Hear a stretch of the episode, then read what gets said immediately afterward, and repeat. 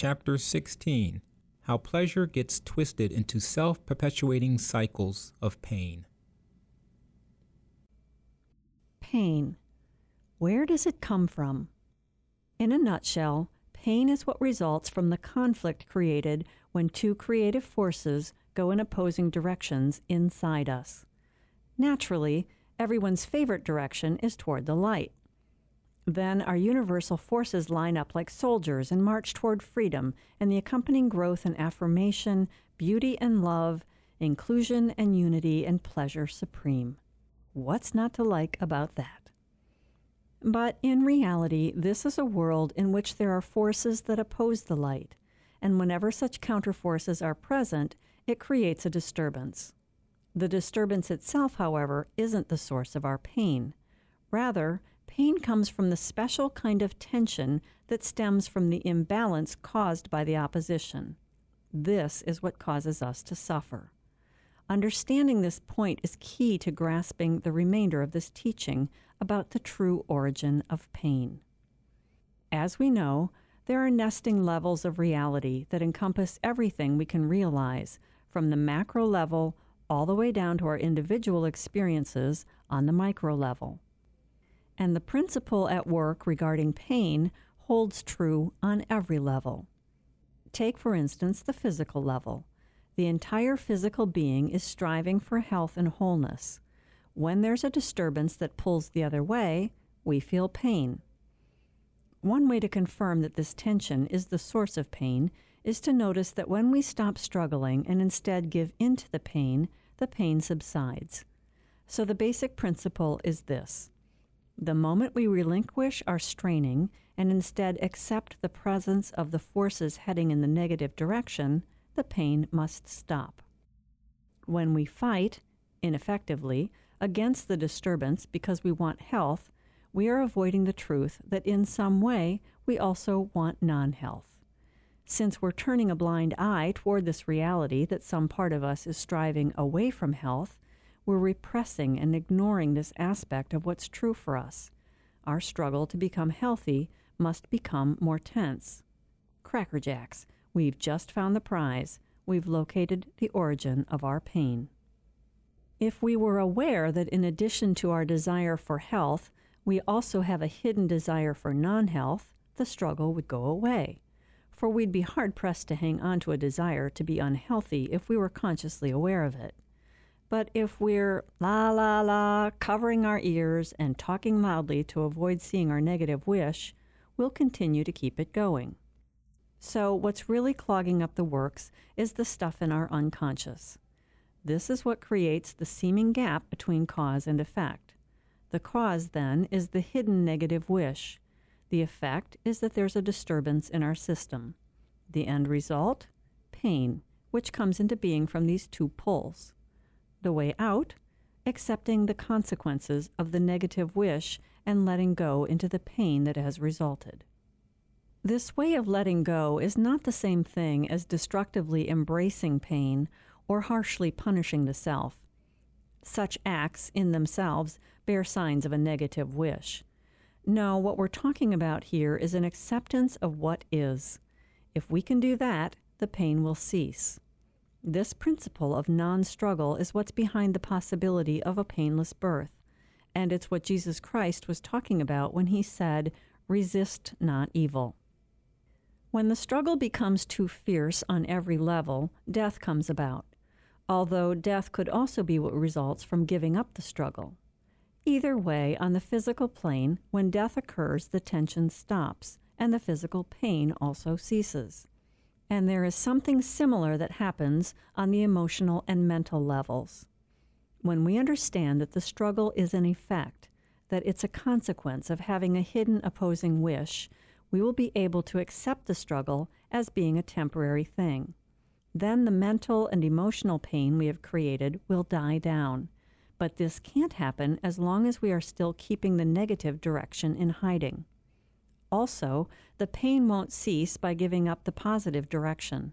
What needs to happen is that we come to understand what's really going on in the present moment with our reverse thrusters.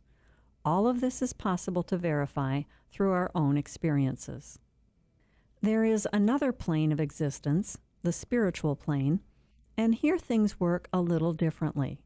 For this is the plane of consciousness that is the cause, and the other planes, the physical, mental, and emotional planes, are the effect.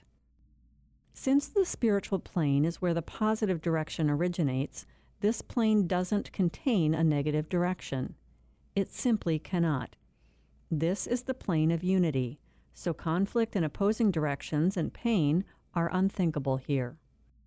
When we are free from conflict and pain, we are in unity, following an unbroken line of positive forces that lead us in a positive direction. Does this mean it's possible to follow an unbroken line of negative forces and that this too would cause pain to cease? Actually, no, because it's not possible for us to be fully attuned to a negative pursuit. At our core essence, on the spiritual level of our being, our real self is already attuned to the very real world of positive, constructive forces. This is our true final reality. So it's illogical to think that one could be wholly in unity about any negative aim in life.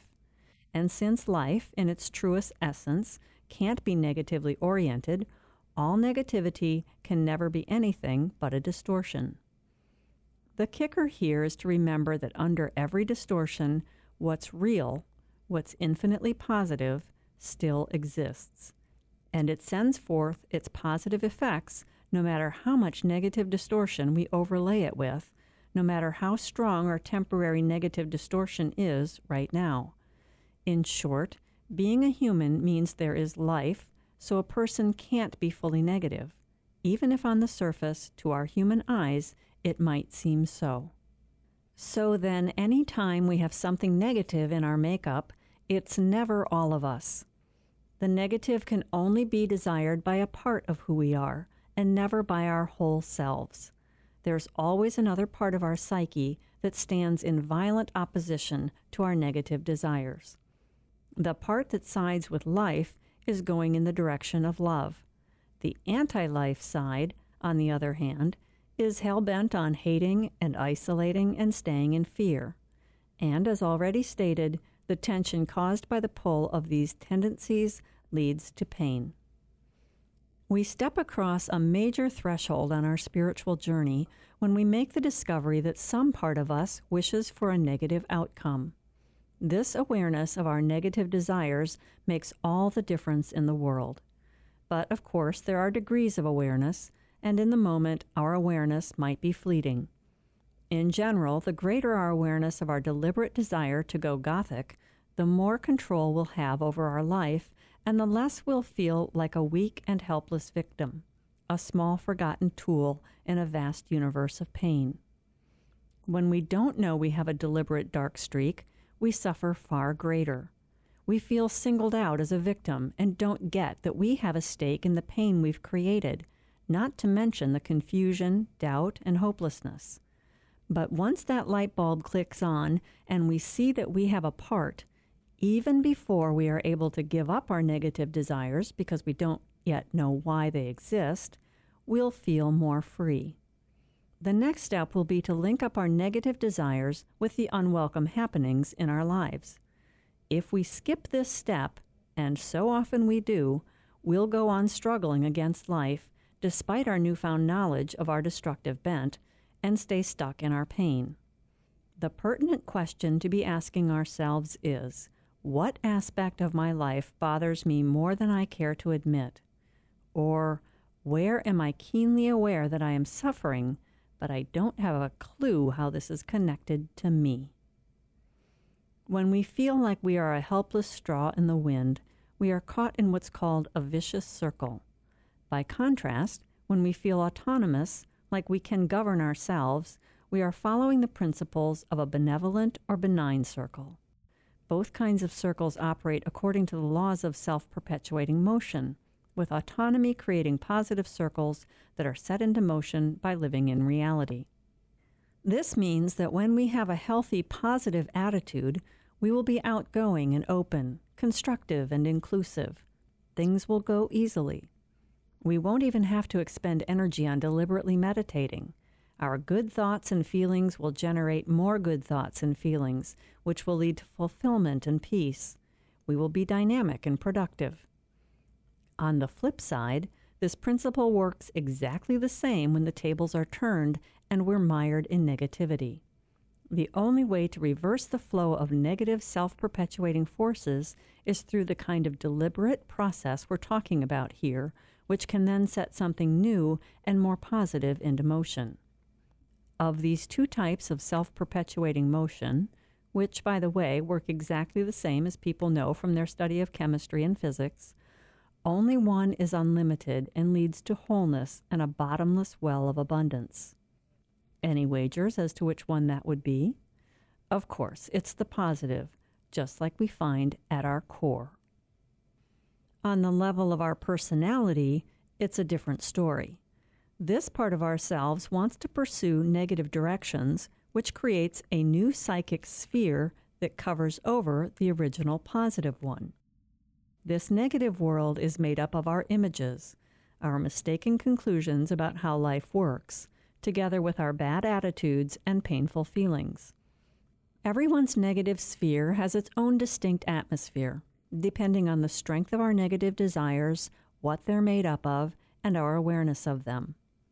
The material world we each experience, then, is a direct reflection of the combination of our positive real self and our negative encrustations that cover this up. Where we're relatively free from negative desires it will be fairly easy to experience the world of truth, that world of self perpetuating goodness. We won't struggle or have doubts or fear or deprivation. We'll be able to keep our hearts open in these parts of our lives and unfold more and more happiness and inclusion. And then there are the problem areas. In these parts of our lives, we fear the positive and end up in deprivation and suffering. This we must see and accept. We must move through our negativity and transcend it by transforming it, which we can only do by understanding its nature. We must see that negativity is only a temporary reality. It will eventually grind us to a halt as it takes us to our knees. Underneath it, ever and always, lies the self perpetuating world of the good, where we don't have to grasp and reach. On that level, everything good is already ours, even before we've attained it. Whenever we are separated from others, we're swimming in the sphere of negativity. So then, regardless of how much we want union and wholeness, there is another side doing the side stroke of resistance. The more we deny this, the more it hurts. Don't forget, it's not possible to want 100% isolation and separation. If it were possible to fully want this, we could withdraw completely and be very happy, thank you. But we can't. All we can do is want to disconnect to a very large degree. And the larger the percentage of us that wants to go that route, the greater the pull in the opposite direction towards health and union, and the more fierce will be the pain. And as if that's not bad enough, our pain is going to be aggravated by the struggle of the other person. It's painful enough that we alternately want and do not want, that we love on one hand and then hate and withdraw and reject on the other, but our conflict will always be multiplied by the same fluctuating parameters of the other person who is waging a similar fight inside themselves. What makes all this infinitely more complicated is the fact that everyone in a relationship has attached both their positive feel good directions and their negative, hurtful directions to the pleasure principle. And this is the real nut. This is what makes it so hard to give up and change the negative direction so that our pain keeps on tearing us apart. If we were free from this inner struggle, living in a high degree of awareness and in harmony with the universal forces, we would be protected from the tension fields in other people. But since that's generally not the case, our struggle gets compounded by all the mathematical possibilities of how our hurts and misjudgments and misunderstandings can interlock with another's. Imagine two people, person A and person B, are in a relationship. Person A expresses a positive movement toward the union, which frightens B, who withdraws and rejects person A. Sounding at all familiar? This makes person A conclude that movement toward union is just too risky and painful. So they revert to rejecting B and then deny that they have a role to play in this struggle. Since this is also painful, the negative pleasure principle hitches its wagon to this interaction, and suddenly the pain seems more bearable. Now, person A can feel safe in this negative situation. Meanwhile, person B now finds the pain of isolation to be bearable, inspiring B to venture out, especially now that A has retreated into a dark hole. At times, then, the positive direction of person A will crop up to meet B's negative one. At other times, person B's positive direction will move toward A's negative one. And at still other times, both A and B may venture into positive territory for a short time, but both may withdraw at the same time or both may antagonize each other. Whatever happens, since the negative direction is still alive and well, the positive direction can only be tentative, fearful, divided, and defensive. Sooner or later, the apprehension and uncertainty associated with any positive movement is bound to produce negative results. And when that happens, the problems will be attributed to the positive efforts rather than to the problematic emotions. And so, inevitably, the negative direction will commandeer any movement in the positive direction until this negative destructive side is surfaced, no longer denied, fully understood, and finally eliminated once and for all. The part of this drama that makes it so compelling is that we get a precarious pleasure from indulging in our destructive ways. This is what we mean when we say we have attached our pleasure principle to our negative direction. Had we not done this, our negativity wouldn't hang on with such tenacity. Bottom line, we don't want to give up our pleasure. And it doesn't matter that we have come to this place through a slow, insidious, and inadvertent process, having started out with only the best of intentions. Let's look at this example that might help clarify how negativity gets perpetuated. Suppose we've made great progress on our spiritual path, gaining new self confidence and an inner calm and resilience we hadn't known before. In the past, we might have been submissive as a way to mask our guilt or we might have been hostile and aggressive to overcome our contempt for ourselves and how uncertain we always felt. We used to get a lot of negative pleasure from our misguided means of covering up our self doubt. We enjoyed our woes. But now we've moved past that and experience ourselves in a whole new way.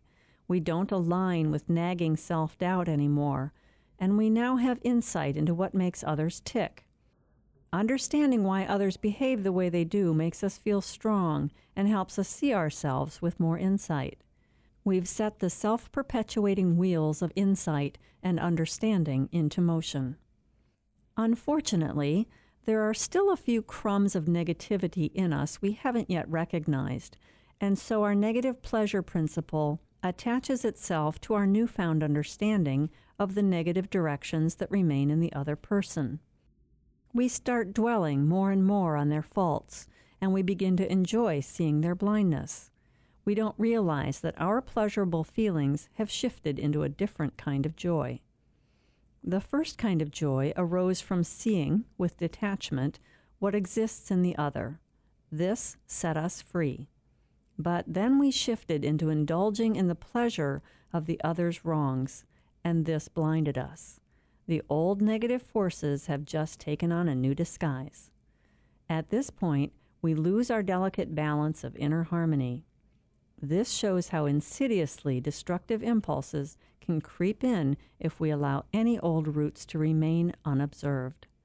With this deeper awareness of the origin of pain and how negative destructive forces operate, we now hold the tools in our hands to make different choices. Perhaps we can now see a way forward to living a life that is free from pain.